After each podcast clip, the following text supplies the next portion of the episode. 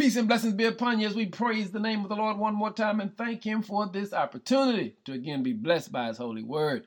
Hey, family, don't forget this is a partnership. Help me spread the good news by sharing this message with at least five people. A word for the day is check your response. When God blesses you, how do you respond? I know how you respond when you get a supernatural blessing, but how do you respond when you get what we consider to be an ordinary blessing? You know, like He woke you up this morning.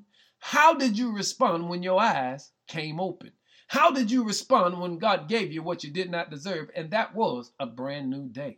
Because what we've discovered is so many people show up to God with the wrong response. In Revelation 7, verse 10 says, And in a loud voice they cried out, saying, Salvation belongs to our God. This was a multitude of people who God had invited to the throne of grace. And when they found themselves at the throne of grace, the Bible declares they began to worship and praise God.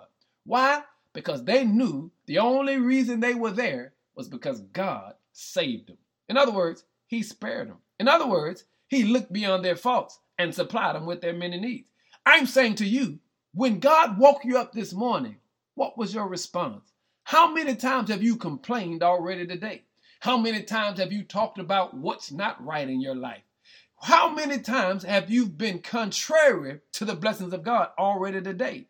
I'm saying to you that you got to learn how to check your response. God's been too good to all of us for us not to respond to Him with worship, praise, and adoration. Hey, family, let today be a day that we honor, glory, and magnify the name of the Lord. How do you do that? You respond correctly. Praise his holy name like never before. How do you respond? Give him some glory. In Jesus' name, amen.